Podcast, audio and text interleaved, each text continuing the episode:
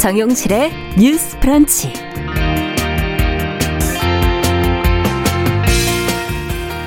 안녕하십니까. 정용실입니다. 여수 순천 지역에서 수많은 민간인들이 국가 폭력에 희생된 여순 사건의 진상을 밝히고 희생자들의 명예를 회복하기 위한 특별법 어제 국회 본회의를 통과를 했습니다. 희생자 유족들이 간절히 기다려온 이 법에 어떤 내용이 담겨 있는지 또 살펴보고요. 그 의미도 생각해 보겠습니다. 네, 나이든 남성과 젊은 여성 간의 사랑을 다룬 문학 작품 영화는 종종 있었지만 그 반대의 경우는 보기가 참 힘들지요. 어, 배우 고두심 씨가 주연한 영화 빛나는 순간에서 60대 여성과 20대 남성이 사랑에 빠지는 이야기가 제주를 배경으로 펼쳐진다고 하는데요. 자, 이 영화가 불러일으키는 기억과 생각들에 대해서 잠시 뒤 같이 이야기 나눠보겠습니다. 어, 2월 30일 수요일 정용실의 뉴스 브런치 문을 엽니다.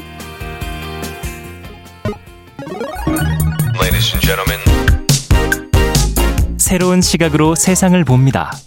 정용실의 뉴스 브런치 뉴스 픽. 네, 정실의 뉴스 브런치 항상 여러분들과 함께 프로그램 만들어 갑니다. 오늘도 윤서영님, 김현옥님 들어와 주셨고요. 그리고 유튜브로는 460여 분이 좀 들어오셨어요. 써니스카이님 먼저 들어와서 인사 건네주셨네요. 감사합니다. 자, 첫 코너 뉴스픽으로 시작합니다. 저희 월요일과 수요일은 두 분이 책임지고 계십니다. 전혜연 우석대 개공 교수님 안녕하세요. 네, 안녕하세요. 전지현 변호사님 안녕하세요. 네, 안녕하세요. 자, 앞서 제가 잠시 언급을 했던 여순 사건 특별법이 어제 국회를 통과했다는 게 오늘 이제 보도로 뉴스로 계속 좀 나오고 있는데 유족들이 지금 73년을 기다렸다고 하지 않습니까? 이 특별법에 과연 그 원하는 내용들이 잘 담겼는지 어떤 내용들이 있는지 한번 살펴보죠. 전혜영 교수께서 좀 정리해 주시겠어요? 예, 이 사건을 이해하려면 우리나라가 해방 이후 1947년, 48년 이런 시기에 굉장히 인연 대립도 격화됐던 시기였고요. 그렇죠. 이 과정에서 민간인들이 희생되는 사건들이 있었습니다. 이 중에 하나가 제주 음, 4.3 사건이고요. 네. 제주 4.3 사건의 경우에는 특별법도 마련이 됐었고 음. 개정안도 나온 상태예요. 그런데 이 제주 4.3과 관련해서 또 하나 언급되는 사건이 있는데 바로 여수 순천 사건입니다. 네. 왜 연관이 있냐면요.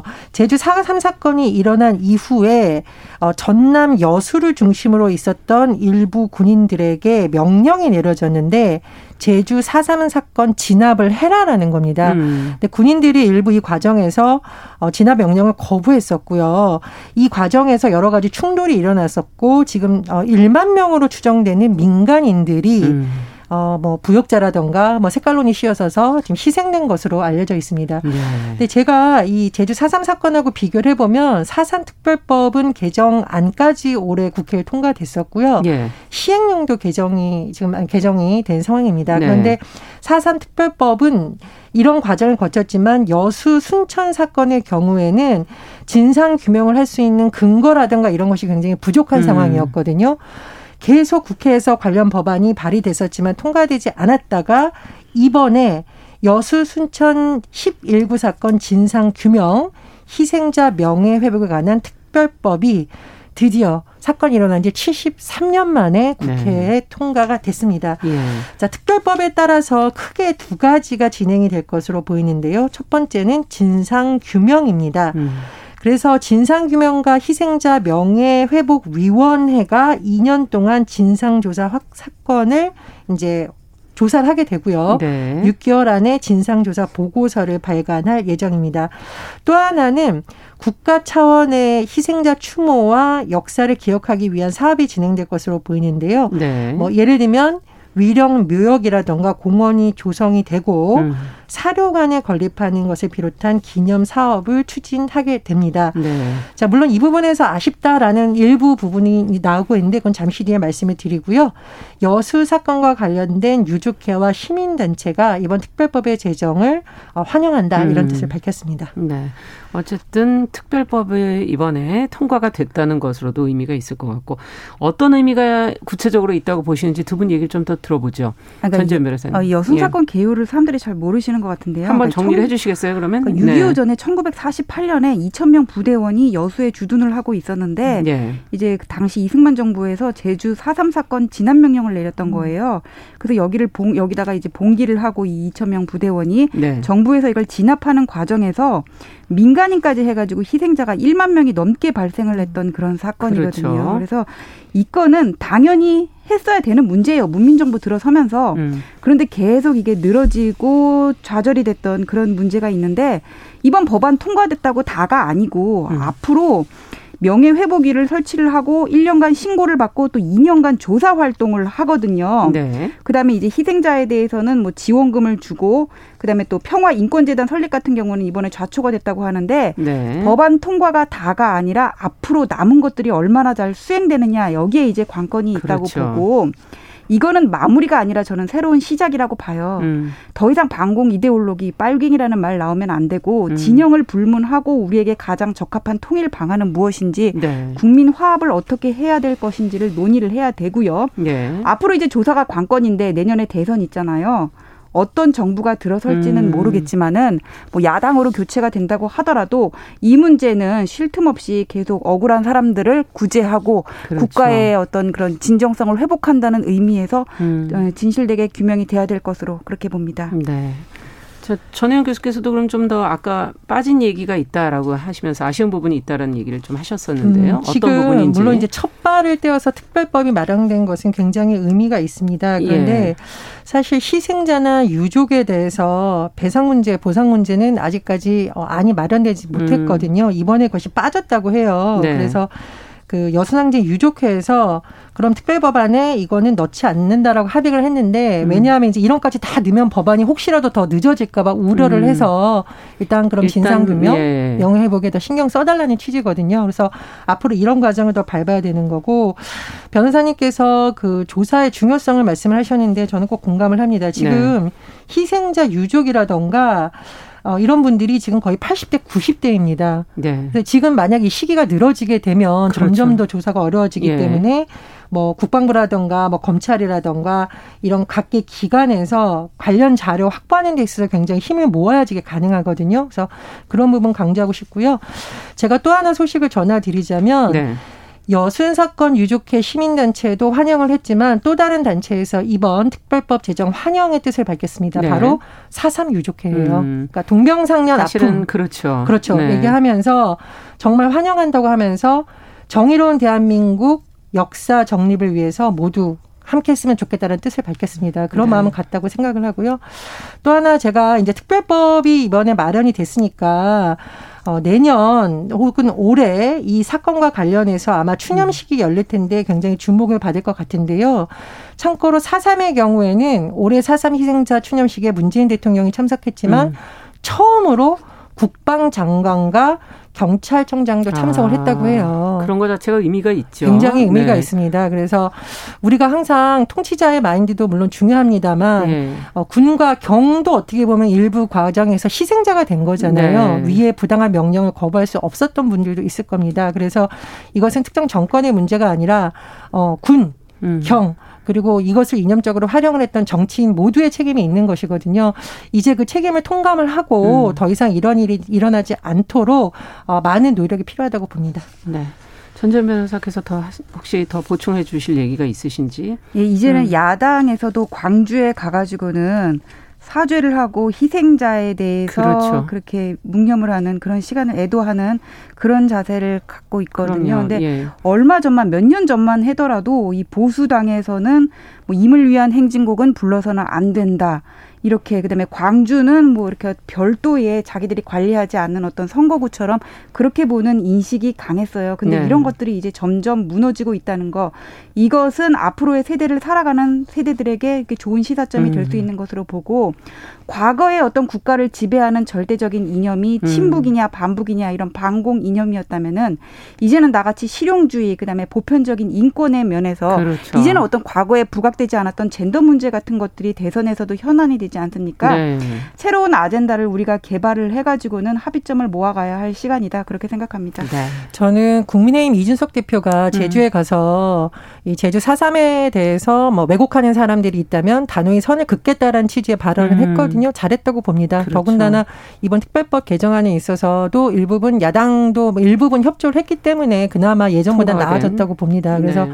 변호사님 하신 말씀에 적극 공감을 하고요. 음. 앞으로 뭐 광주라든가 이런 곳에 관한 법안 도 야당도 기존과는 다른 자세로 국민 통합이라든가 우리가 역사에 바로 세우는 차원에서 좀더 어, 심숙하게 어, 심각하게 그러네요. 네, 봤으면 합니다. 지나간 역사 속의 아픔을 저희가 계속 그냥 방치할 음. 것이 아니라 그걸 해결하려는 노력은 반드시 필요할 것 같네요. 자, 그럼 두 번째 뉴스로 또 가보겠습니다. 요즘에 누구나 유튜브 뭐 채팅 앱 이런 거 쉽게 접근할 수 있는 그런 시기라서 가정에서 이 자녀가 있는 가정, 특히 이 유해물에 접근하면 어떡하는지 걱정들 하고 계시는데 어, 여성가족부가 청소년 유해 매체 모니터를 했습니다. 그랬더니 2주 만에 2만여 건이 적발이 됐다고 지금 보도가 나왔어요. 이 실태가 지금 어느 정도인지 어 전지현 변호사께서 좀 정리해 주시면 같이 한번 고민해 보죠. 예, 2주 동안 2만여 건인데 그 외에 확인 중인 게 거의 1만 8,421건이고요. 4주를 모니터링 했으면 4만 건이 적발이 되지 않았을까 좀 그런 생각이 드는데 네. 청소년 범죄가 갈수록 흉포화되고 있다는 얘기 많이 해요. 그렇죠. 이게 온라인 게임이라든지 어떤 SNS 상의 음란물 영향을 무시를 할 수가 없거든요. 예. 그러니까 가상 현실에서 부수고 파괴하고 익숙해지면서 이게 타인에 대한 공감 능력이 떨어지는 면이 분명히 있어요. 음. 그리고 음란물도 마찬가지인데 청소년기에 성 정체성이 확립되지 않은 그러니까 성 인지 감수성이 제대로 정립되지 않은 시점에서 아무 장면이나 이렇게 노출되면은 이 친구들이 이거 범죄인지 뭔지도 구분이 안 되고 그냥 저지르고 보는 그렇죠. 측면이 분명히 있단 말이에요. 그래서 여가부에서 이제 2주간 동안 온라인 영상을 5만 3천여 건을 모니터링 했더니 음란물부터 술, 담배 대리 구매하는 거, 그 다음에 그냥 어떤 유해적인 만남을 아. 소개하는 그런 것까지 해가지고는 2만 건 정도 이렇게 나왔다 이렇게 얘기를 했는데 네. 적발했다 그러고 끝내면 안 되고 그 다음에 방책이 나와야 되잖아요. 그렇죠. 그 나온 방책이 이제 무슨 뭐 유해 표시를 뭐꼭 의무화한다든지 아니면 성인 인증 절차를 거친다든지 그런 자율적인 조치를 일단 요청을 하고 음. 정도가 심하면은 관계기관에다 고발하고 심의 차단을 요청한다. 이렇게 얘기를 하는데 네. 2만 건 중에서 정도가 심한 건 또 어느 정도인지 좀 불분명한 면이 있고 예. 앱 같은 경우에는 또 뭐 인증 절차를 하고 그다음에 대화를 저장하고 신고를 한다고 하는데 기술적인 조치들이 이런 그 음란 매체의 기술 발달 속도를 따라가지 음. 못하는 면이 있어 가지고는 이게 여가부만 나서야 될 거는 앞으로 아닌 것 같아요. 그렇죠. 네. 자, 지금 문제를 얘기를 해 주셨는데 적발 건수가 지금 앞서 5만여 건을 뒤져보니까 지금 2만여 건이 나왔다는 얘기 아닙니까? 어, 비중도 상당히 높고 심각성은 그럼 또 어느 정도일까 궁금하기도 하고요. 어, 지금 말씀해 주신 대략적인 어떤 계획들, 어, 방책들 얘기를 해 주셨는데 좀 더, 어, 두 분께서 고민해 보시면 어떤 의견들이 있을지 궁금하네요. 이게 음. 굉장히 원론적인 얘기 같지만 또 굉장히 중요한 것이 교육이에요. 네. 네. 연결된 부분이. 예, 그렇습니다. 예. 요즘 코로나19 시대에 초등학생들이 가장 무서워하는 벌칙, 가정 내 벌칙 뭔지 혹시 아시나요? 모르겠네요. 휴대전화 못 쓰게 하는 거예요. 아, 휴대전화. 네, 예. 휴대전화가 없으면 불안해할 정도로. 요즘에 그렇죠. 예, 이제 바깥에 나갈 수 있는 것이 제한이 되다 보니까 초등학생부터 뭐 중고등학생까지 다 휴대전화로 모든 오락을 음. 하거나 연락을 하거나 사회 활동을 하는 경향성이 있는데 문제는 온라인을 통해서 음란물에 노출될 확률도 점점 높아지고 네. 있다라는 네. 거거든요. 그래서 여가부에서 실태 조사한 거 보면 어, 예를 들면 초등학생만 하더라도 음. 이 여러 가지 유해 매체에 노출됐던 것이 2018년에 19.6%였는데 19.6%. 예, 2019년에는 33.8%. 음. 그러니까 이게 환경이 바뀌면서 늘었어요. 계속 배로 늘어나고 있는 네. 거거든요. 그래서 이런 단계에서의 기본적인 교육은 필요하다고 보고요. 음. 두 번째 저는 늘 강조하는 건데 수익이 있는 곳에 책임이 있다. 네. 그렇다면은 일부 유튜브라던가 포털이라던가 이런 음. 곳들이 많은 영향력을 행사하기 위해서 또 이게 접속자를 늘리기 위해서 사실상 좀 방치하는 측면도 저는 있다고 보 거든요. 네. 그래서 지금 포털에서도 아, 우리가 사회적 책임을 다할 거라고 늘 강조하는데 좀 적극적으로 음. 어, 이런 유해 매체가 성인 인증을 거쳐서 하게 되어 있는지 음. 그리고 이것이 거의 뭐 폭력에 관한 수준인 건지에 대해서 계속 하게 돼야 되지 이미 다 노출된 다음에 정부에서 하는 건 한계가 있습니다. 음, 그래서 너무 늦는 측면도 예, 있죠. 예, 그렇습니다. 그래서 저는 뭐 유튜브라든가 네이버라든가 뭐 카카오라든가 영향력이 점점 강해지고 있는 음. 어, 앱이라던가 또는 포털 사이트에서 이런 부분에 대한 책임을 좀 더 강화해야 된다고 보고요. 마지막으로 처벌적인 측면에서 보면 이게 수익이 나기 때문에 계속 그 작성자도 생기고 유포자도 생기는 거거든요. 네. 그래서 이제 범죄 수익 뭐 환사자라는 얘기 계속 예, 나오고 예. 더 강하게 처벌하자는 얘기 나오잖아요. 예. 그런 부분도 같이 병행되어야 된다고 봅니다. 네. 어떻게 보십니까 전지현 변호사께서는? 아 이게 음. 뭐 성인 인증을 의무화한다고 얘기를 하는데 제가 네. 포털에다 찾아보니까는 성인 인증 절차 피하는 방법이 아주 자세하게 설명이 돼 음. 있더라고요. 아. 그래서 그냥 여가부에서 지금 이번에 말한 이런 식의 조치만으로는 이거 차단할 수가 없어요. 예. 그래서 이 문제는 사실 여가부만 나서 가지고 해결하는 게 한계가 있거든요. 그렇죠. 뭐 방심이라 방통이라든지 네. 아니면은 뭐 법무부까지 같이 나서야 되는 문제고요. 음. 지금 뭐 유튜브하고 앱 지금 문제 들은 것 같은데 그렇죠. 유튜브에서 나오는 어떤 영상이라든지 언어들이 적절치 않은 것들이 너무 많아요. 음. 근데 이게 유튜브는 개인 방송이라 그래가지고 규제를 안 받잖아요. 그렇죠. 이거 언제까지 사각지대로 놔둘 것인지 음. 그런 점에서 분명히 문제가 있고요. 네. 그다음에 앱 같은 경우에도 지금 앱 같은 경우에는 규제하기가 더 어렵잖아요. 그렇죠. 그럼 이거 그 앱 같은 경우에는 어떤 기술이 따라가는 범죄 기술이 따라가는 속도를 어떻게 따라갈 수 있는지 거기에 대한 음. 연구가 있어야 돼요. 거기에 대한 답은 사실 저도 제시를 못 하겠습니다. 네. 그 다음에 이게 지금 과거의 전통적인 마약 범죄 같이 이게 모니터링이 되게 중요하거든요. 네. 일종의 잠입 수사 같은 거. 음. 그런데 지금 인력이 부족한데 이거를 어떻게 충원할 것인지 문제도 있는 거고 음. 가장 근본적인 문제는 아까 말씀하신 것 같이 교육이 될 것이고 네. 아이들한테 해서는 안 되는 부분, 해도 되는 부분, 그다음에 했을 때 결과에 대해서 네가 어떻게 책임을 져야 되는지를 확실히 주지시킬 필요가 있다고 생각 하고 예. 이런 문제 근데 좀 나오면 항상 문제가 되는 게 뭐냐면은 서버가 해외에 있어가지고는 압수수색이 그렇죠. 제대로 안 되는 예.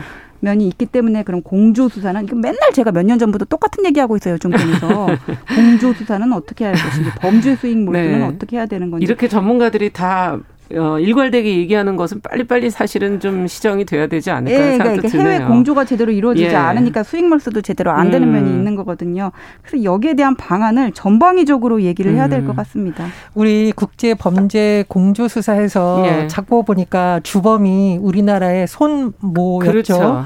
근데 우리나라에서 판결을 했는데 또 얼마 안 가서 풀려나고 그래서 맞습니다. 시민들이 네, 범죄인 인도죠. 네, 미국으로 보내라라고 공분이 일어난 적이 그렇죠. 있죠. 그래서 이런 과정 우리가 시행착오 겪이지 않게 좀 어, 정부 부처에서 관계 합동장관 회의 할 때 도대체 뭐가 문제인지 꼼꼼히 네. 살펴서 빨리 맨날 똑같이 나오는 지적사항에 대해서 시급히 좀 개정이 돼야겠습니다. 아니, 근데 그런 일 있으면 맨날 법원부터 욕을 하는데요. 네. 법원은 진짜 법을 집행하는 기관이거든요. 음. 그러니까 법을 좀 처음부터 제대로 만들라고요. 그냥 그렇죠. 생각 없이 그냥 뚝딱 만들어서 정치행위하지 말고. 네.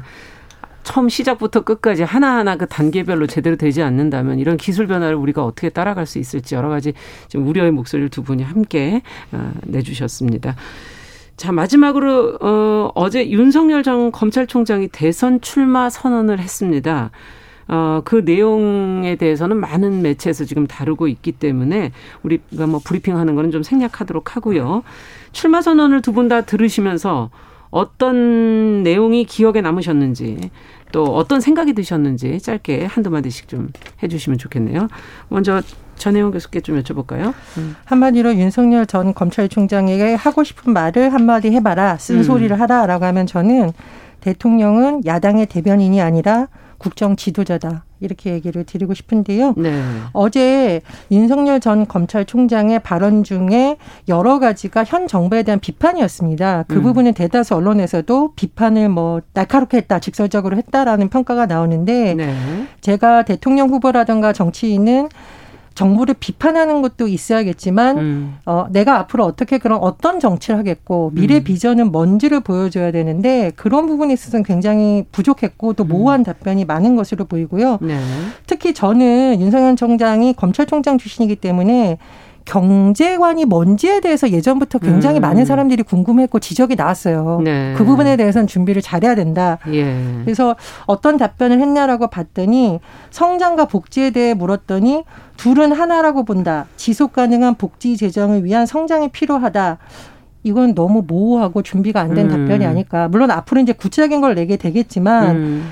어, 지금 국민의힘에 있는 뭐 초선들만 봐도 굉장히 구체적인 경제 정책에 대해서 답변을 하고 있거든요. 네. 그래서 이런 부분에 대해서는 더 준비가 필요하다고 봅니다. 그리고 세 번째로 이게 왜 어, 본인이 그러면 대통령이 되어야 되는가에 대한 질문이 분명히 음. 나올 수 있는 질문입니다. 지지율이 굉장히 높기 때문에. 네. 근데 이런 부분에 대해서도 저 아니면 안 된다. 그런 건 절대 아니다라는 모호한 답변을 했는데 앞으로는 좀 조금 더 준비를 해서 구체적으로 답변을 하는 것이 음. 아, 본인을 지지해주는 지지층을 위해서도 또 유권자를 위해서도 더 준비된 모습을 보여야 된다 이렇게 생각을 합니다. 네.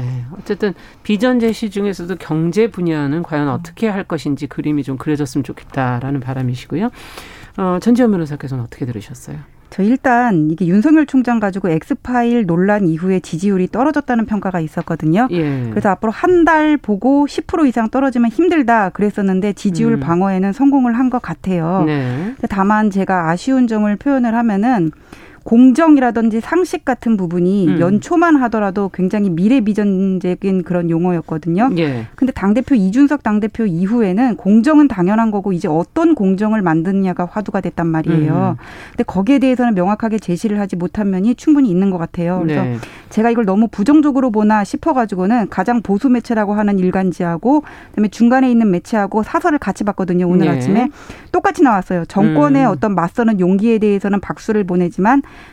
왜 나여야 되는지 장래 음. 대통령이 되어야 되는지에 대해서는 확신을 주지 못했다 이렇게 나와 있더라고요. 음. 그래서 윤석열 총장의 어떤 그거를 보고 원래 윤 총장을 지지했던 사람들은 합격점을 줬을 거예요. 아 그래 시원하다 이렇게. 음. 그런데 대선이라는 거는요. 음. 51대 49의 싸움이란 말이에요. 중간에 그렇죠. 있는 지지층을 잡아야 되는데 네. 여든 야든 현 정권을 넘어서야 되는 거는 숙제예요. 그럼요. 그럼 여권 주자도 똑같이 정부 비판할 거란 말이에요. 누가 네. 될지는 네. 모르지만 그러면은 내가 왜 거기에 대해서 플러스 알파로 미래 비전을 제시하는 면은 분명히 나와 줘야 되는 거고요. 음.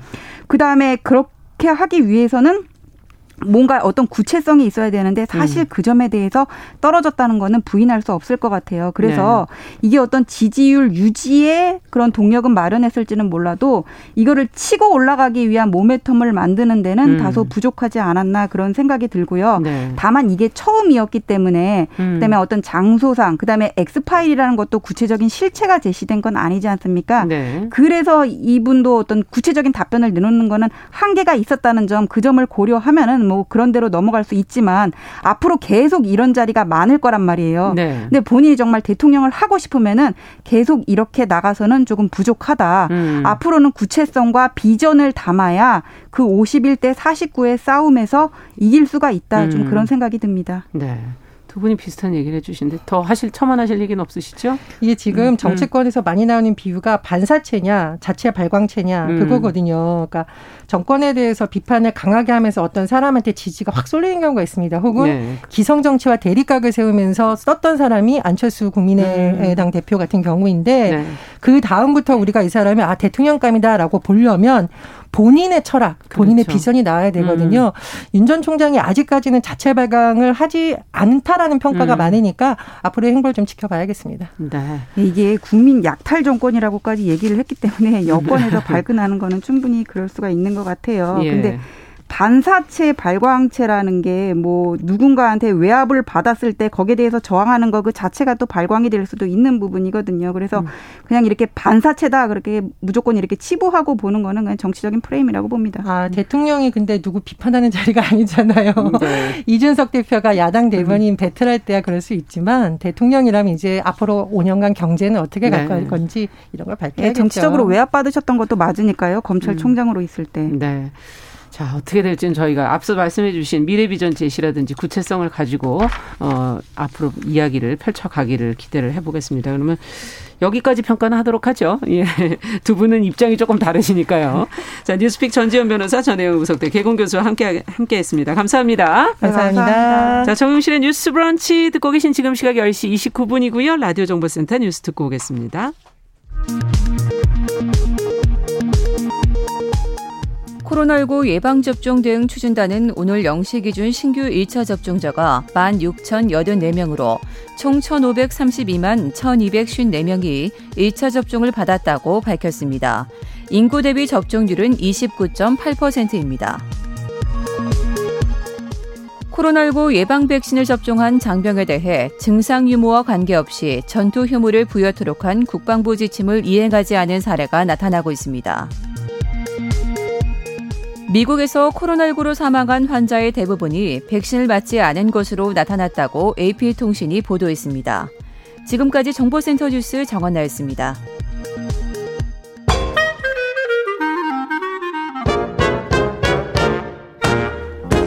모두가 행복한 미래 정용실의 뉴스 브런치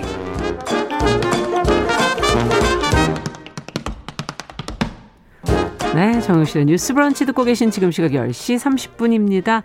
필환경 시대를 맞아서 기후변화의 심각성을 되새기고요. 환경 이슈를 좀 살펴보겠습니다. 환경하자.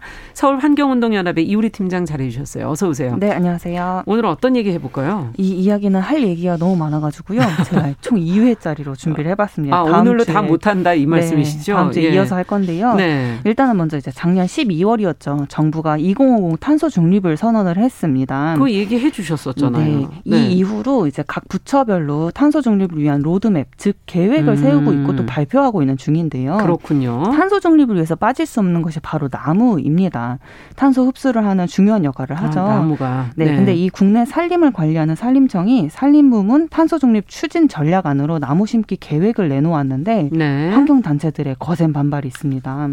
나무를 심겠다는데 네, 환경단체에서 지금 반발 거센 반발을 하고 있다고요? 네, 이해가 되지 않으실 수 있는데요. 좀더 예. 자세히 말씀드리면 예. 지난 1월에 산림청이 2050 탄소 중립을 위한 30년 동안의 계획을 발표를 했는데요. 네. 30억 그루의 나무를 심겠다고 발표를 했어요. 음. 네, 2018년도 기준으로 봤을 때 국내 산림의 온실가스 흡수량이 연간 4,560만 톤인데 국내 총 배출량의 6% 정도를 상쇄를 하고 있거든요. 아. 즉 숲이 지금 우리가 배출하고 있는 온실가스량을 6% 정도를 상쇄하고 있다고 보시면 그러니까 될것 같은데. 숲이 사실 더 많아져야 되는 건데. 그렇죠. 네. 네. 근데 이게 산림청에 나무를 심으면서 이 상쇄량 자체를 늘려 늘려 보겠다라는 발표를 한 것이니까 박수 받아 마땅한데요. 네. 그러나 이 계획 안에서 또 어처구니 없는 또 다른 계획들이 계속 숨겨져 있습니다. 그래서 요걸 좀 파헤치는 내용들을 준비했고요. 또 다른 계획이 숨겨져 있다. 네. 네. 총 30억 그루를 심는 것 것인데 그 이제 해외 3억 그루를 심는 것을 제외하고 예. 국내에 심는 27억 그루의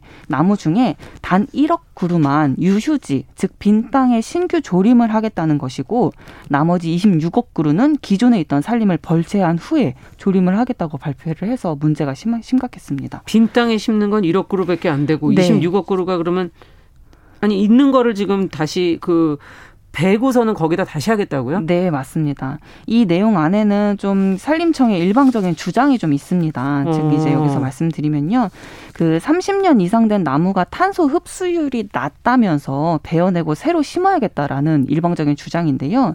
산림청이 음. 이제 이번 계획으로 영급 구조 개선을 제시를 했습니다. 네. 여기서 영급이라는 단어는 뭐예요? 나무의 나이를 10년 단위로 구분하는 국내 이제 산림 용어라고 보시면 되겠어요. 예. 즉 1년급 은 1살부터 10살까지. 아, 그 1년급. 네. 11 11살부터 20살까지는 이제 2연급 이렇게 음. 표기를 이제 말을 하는 건데요.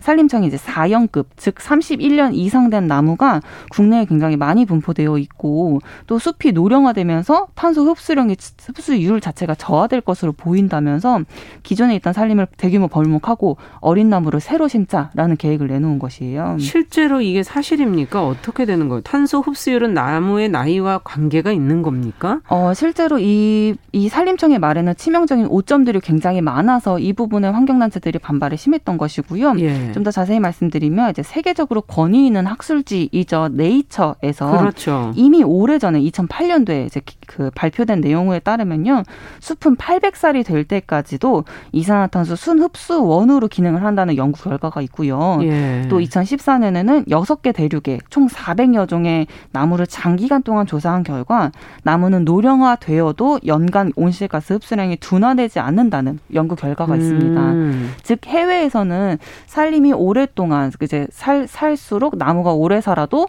이산화탄소는 계속 흡수한다. 더 많은 그 이산화탄소까지. 큰 나무 아래에 또 작은 나무들이 네. 층층이로 이렇게 들어가는 거지. 맞습니다. 그 나무만 존재하는 건 아니잖아요. 네. 굉장히 이제 네. 협소적으로만 네. 조사한 결과를 가지고 이산화탄소 흡수량이 낮다라는 음. 그런 오점이 많은 연구 결과로 이제 이런 발표들이 계속 계속 이어져 있는 것 같고요. 네. 먼저 이제 우리나라 연급 구조 같은 경우는 10년 단위로 나누어서 총 6년급으로 되어 있습니다. 그러면 그 60년에서 70년까지. 네, 맞습니다. 60년밖에 없다는 거예요? 어, 어, 정확히 말씀은 59살까지. 아, 59살까지. 네, 6년급인 예. 거고요. 총 이렇게 즉 60년 이상 된 나무가 우리나라에 많지 않다라는 뜻으로 뜻으로 보여지기도 해요. 아. 그리고 이제 산림청이 비교 자료를 이용하는 독일 같은 경우는 독일의 연급 구조는 10년 단위이지도 않고요. 20년 단위로 끊어서 연급 구조로 나눠요. 아. 총 그리고 심지어 9연급까지 분류가 되어 그러면은 있거든요. 어떻게 되는 거죠, 이거는? 그럼 20년 단위인 거면 뭐 아. 100살 200살이 200살 넘는 가까이. 살림을 예. 영국 구조로 이제 보고 있다라는 뜻인 거고요. 예. 이제 이 뜻은 해외 살림은 이제 100년, 200년 이렇게 살림이 건재하다는 것을 네, 보여주는 음. 것이죠.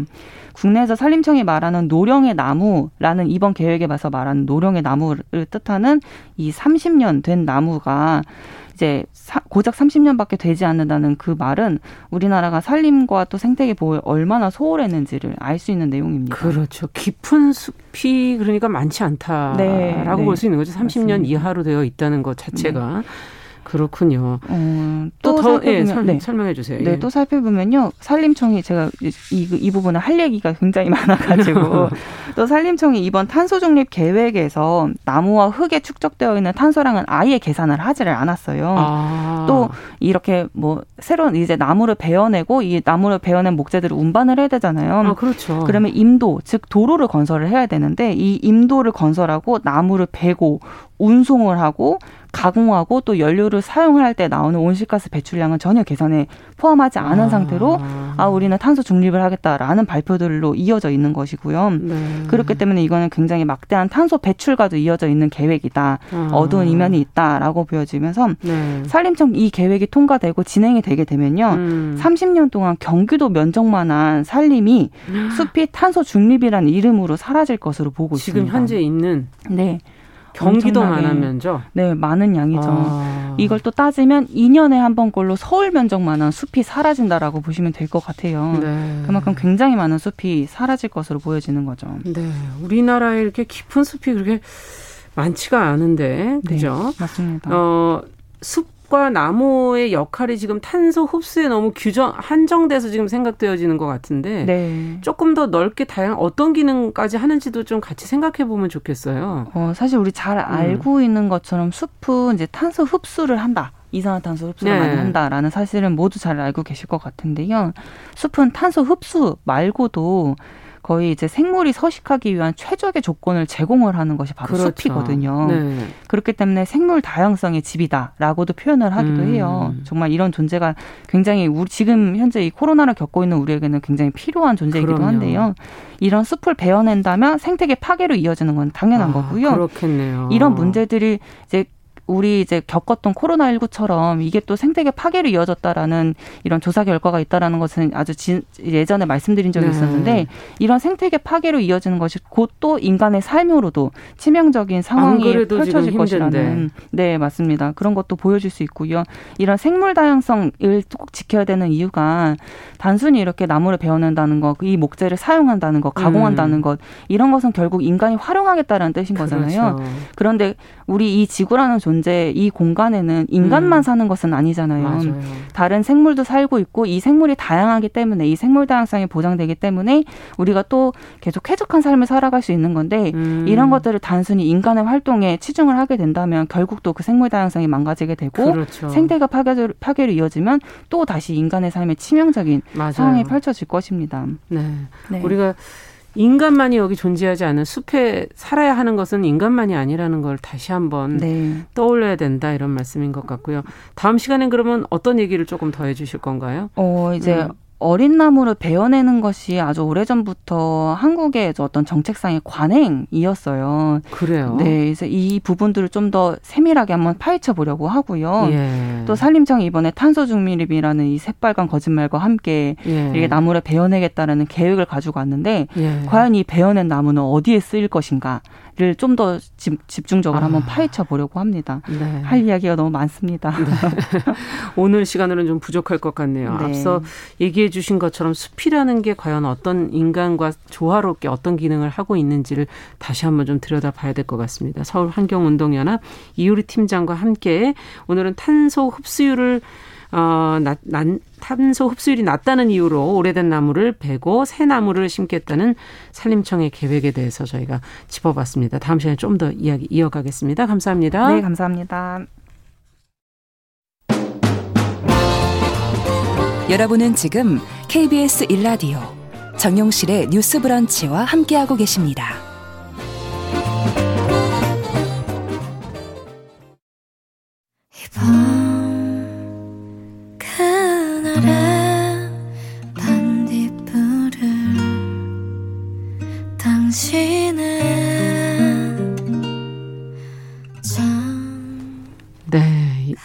이번에는 손희정의 문화비평 시간인데요. 아이유의 반편지를 들으면서 오늘은 좀 시작을 해보겠습니다. 손희정 평론가 자리해 주셨어요. 어서 오세요. 예, 안녕하세요. 오늘 이 음악이 왜 먼저 나왔을까? 오늘 소개해드리려는 네. 영화의 테마곡입니다. 와. 너무 아름답게 잘 어울리고요. 네, 음악 밤에 들어야 되는데 이, 아. 이 노래는 그죠? 네. 오늘 어떤 영화 얘기인데 아이유의 반편지가 거기서 흐르나요? 네, 지난주에 24일에 음. 좋은 소식이 하나 들려왔는데요. 음. 이탈리아 로마에서 열린 제18회 아시안 필름 페스티벌에서 우리 고두신 배우가 여우주연상을 수상했다. 네. 그 소식이 들려왔습니다. 그래서 이 여우주연상 수상한 그 작품을 작품. 오늘 소개해드리려고 합니다. 어떤 작품입니까? 예, 바로 오늘 개봉하는 소준문 감독의 빛나는 순간이라는 작품인데요. 아. 70대 해녀인 진옥과 30대 다큐멘터리 감독인 경운의 만남과 사랑을 담은 멜로드라마입니다. 음. 고두신 배우가 제주도에서 물질도 1등, 성질도 1등인 해녀 진옥 역할을 맡았고요. 네. 올드미스 다이어리 때부터 특히 누나 팬들의 사랑을 많이 받아온 배우죠. 지연우 배우가 경운 역을 아. 맡아 연기했습니다. 네, 그렇군요.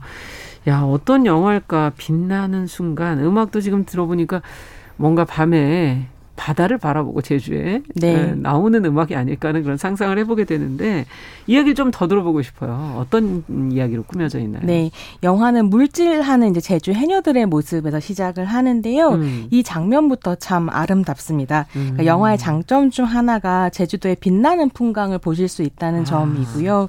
어쨌거나 이 해녀들을 다큐멘터리 감독 경훈이 찾아옵니다. 어. 경훈은 중요한 미션을 하나 가지고 이제 서울을 떠나서 제주로 온 참인데. 네. 네. 그 미션이란 게 뭐냐면 다큐멘터리에 출연하지 않겠다고 거절 중인 진옥을 잘 설득해서 그에 대한 다큐멘터리를 제작하는 거죠. 아. 이제 경훈의 회사 선배가 경훈한테 어떻게든 설득해야 된다. 어. 무조건 방긋방긋 웃어라. 이러면서 이제 경훈을 파견한 거고요. 네. 그런데 이 진옥이 정말 만만하지 않은 상대입니다. 아까 성질도 1등이라. 네. 물질도 1등, 성질도 1등. 경훈이 아무리 웃고 어. 잘해도 해도 넘어오지 않는 거죠. 그래서 결국 이제 경훈이 진옥의 비서를 자처하면서 아. 하루 종일 진옥을 따라다니기 시작합니다. 그렇겠네요. 그래서 이런저런 해녀 일을 돕는데요. 물론 물질을 할 수는 없지만 뭐 음. 해산물을 다듬고 아. 공판잔에 해산물을 운반하러도 가고 바딜도 돕고 아. 이러면서 정말 열심히 이제 일을 하는 거죠. 예. 경훈이 스스로 제주 여자 다 됐다라고 음. 할 정도로 해녀들과 자연스럽게 어울리게 됩니다. 그랬겠어요. 이제 그렇게 서로 가까워지고 음. 또 서로를 알아가게 되면서 진옥의 마음이 이제 조금씩 열리기 음. 시작하고 결국 진옥이 다큐멘터리를 찍자라고 음. 하는 거죠. 그러면서 사랑이 시작됩니다. 아, 그렇군요.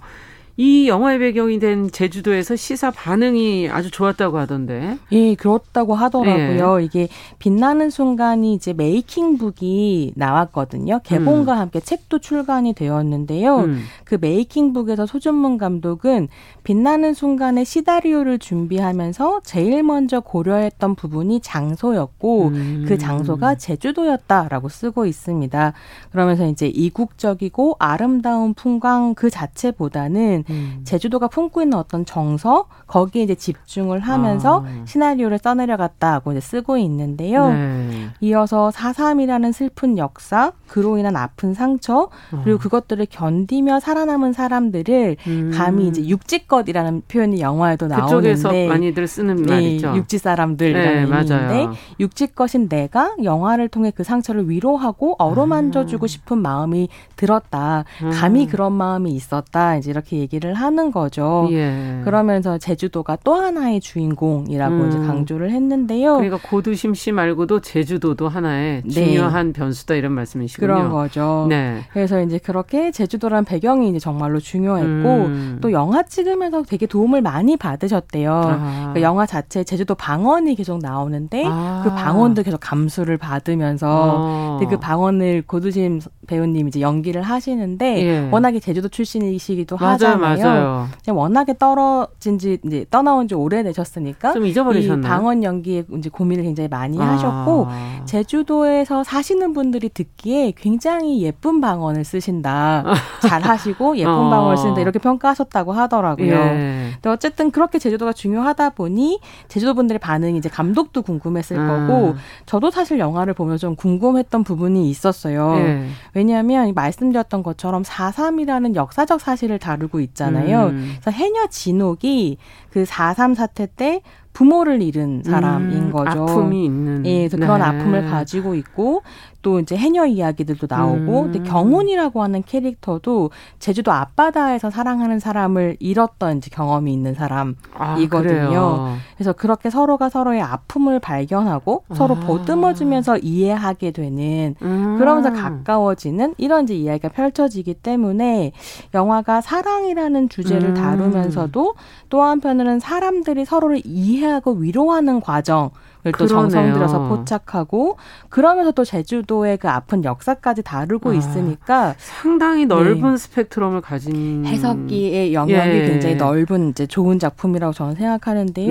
네. 막 그러다 보니 제주도 분들은 그러니까 당사자분들은 이 작품을 어떻게 볼까? 그 시사가 제일 중요한 시사였겠군요. 그랬을 것 같아요. 예. 저도 이게 궁금했는데 예. 굉장히 이 부분에서 그러니까 사삼과 아픔과 아. 서로를 위로한다라고 아. 하면서 공감을 많이 하셨던 모양이에요. 네.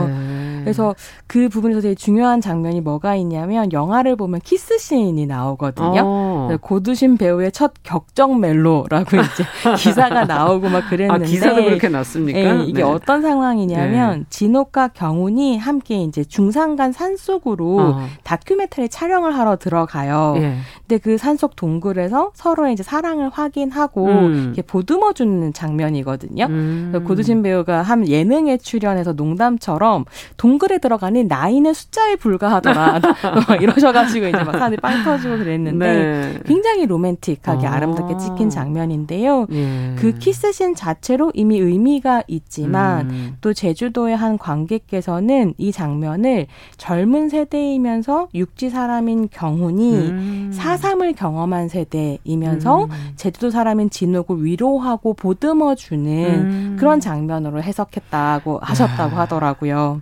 그 해석은 정말 맞네요. 네. 예. 또그 아. 중산간의 동굴이라는 공간이 사삼 네, 그렇죠. 때 많은 분들이 돌아가시기도 했고 아. 제주 분들한테는 그 사삼의 아픔과 슬픔을 가지고 있는 어떤 공간이기 때문에 더 특별했겠군요. 네, 이게 이제 위로와 뭐 이렇게 관계와 이런 것들이 어, 역사에 대한 이해로까지 확장되는. 네. 저는 이 작품을 보면서 했던 생각이 사삼이 이때까지 그 주제 자체로, 그러니까 그 사건 자체로 음. 영화로 다루어지긴 했지만. 그쵸. 그러니까 일상적으로 많은 사람들이 이해하고 있지 못하는 사건을 잘 모르는 사건이잖아요. 예.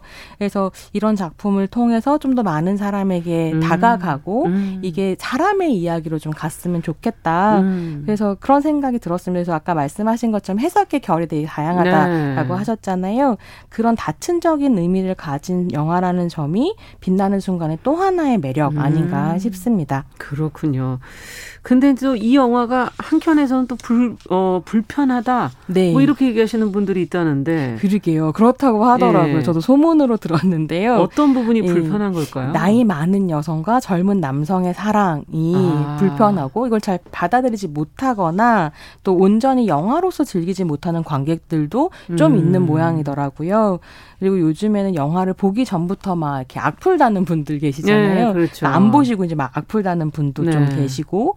근데 실제로 영화 내용 안에서는 그, 그, 이 영화 내용 안에서도 주위 사람들의 그런 시선 때문에 두 사람이 좀 힘들어하기도 아, 하고 그러거든요. 그게 현실적이죠. 음, 그래서 예. 이제 그런 부분도 이제 드러나게 되는데 한국에서는 이렇게 노년의 섹슈얼리티, 음. 특히 이제 노년 여성의 섹슈얼리티를 잘 이해하지 못하는 음. 그래서 노년 여성은 무성적으로 그려지기를 바라는 그런 음. 분위기가 있는 것 같아요. 네. 이제 영화를 보시면 편집되어 나와서 편집돼서 영화에는 안 나오는 대사기는 한데 음. 겨울의 대사 대사 중에 그런 대사가 있었다고 하더라고요. 사랑은 사랑이다. 음. 그래서 저는 이런 이제 로맨틱한 감정을 영화가 굉장히 잘 잡아주고 있고 그렇군요. 사랑은 사랑이라는 걸 보여주고 있는 음. 작품이라서 직접 보시고 어떤지 확인해 보시면 좋을 것 같습니다. 느껴보시는 거 솔직하게 한번 좀 느껴보시는 네. 게 중요할 지현우 배우가 딱 그렇게 얘기했던 네. 거더라고요. 이 영화는 느끼는 어. 영화다. 아. 네, 이렇게 얘기했다고 하더라고요. 맞아요. 한 인간으로서의 나이 든 사람을 어떻게 우리 우리가 바라볼 거냐 그 그들의 성에 대해서도 한번 생각해 볼 수 있는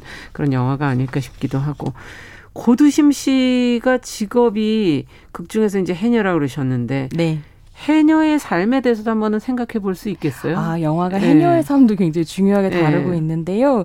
저는 좀 재미있었던 게 지연우 배우가 한 라디오 프로그램에 출연해서 이런 음. 이야기를 했어요. 그러니까 시나리오를 받고 음. 한 3주 정도 고민을 했다는 거예요. 그러니까 이 이야기를 관객들이 이해해 줄 수 있을까? 아. 내가 이걸 잘 설득할 수 있을까? 그렇죠. 이런 고민을 하면서 직접 제주도로 내려갔다고 하더라고요. 아. 제주도에서 펼쳐지는 이야기니까 한번 내가 가봐야겠다. 예, 제주도 정도를 느끼면서 생각을 좀 해봐야겠다. 거기에서 해녀분들도 만나고 이렇게 아. 이제 공부를 한 거죠.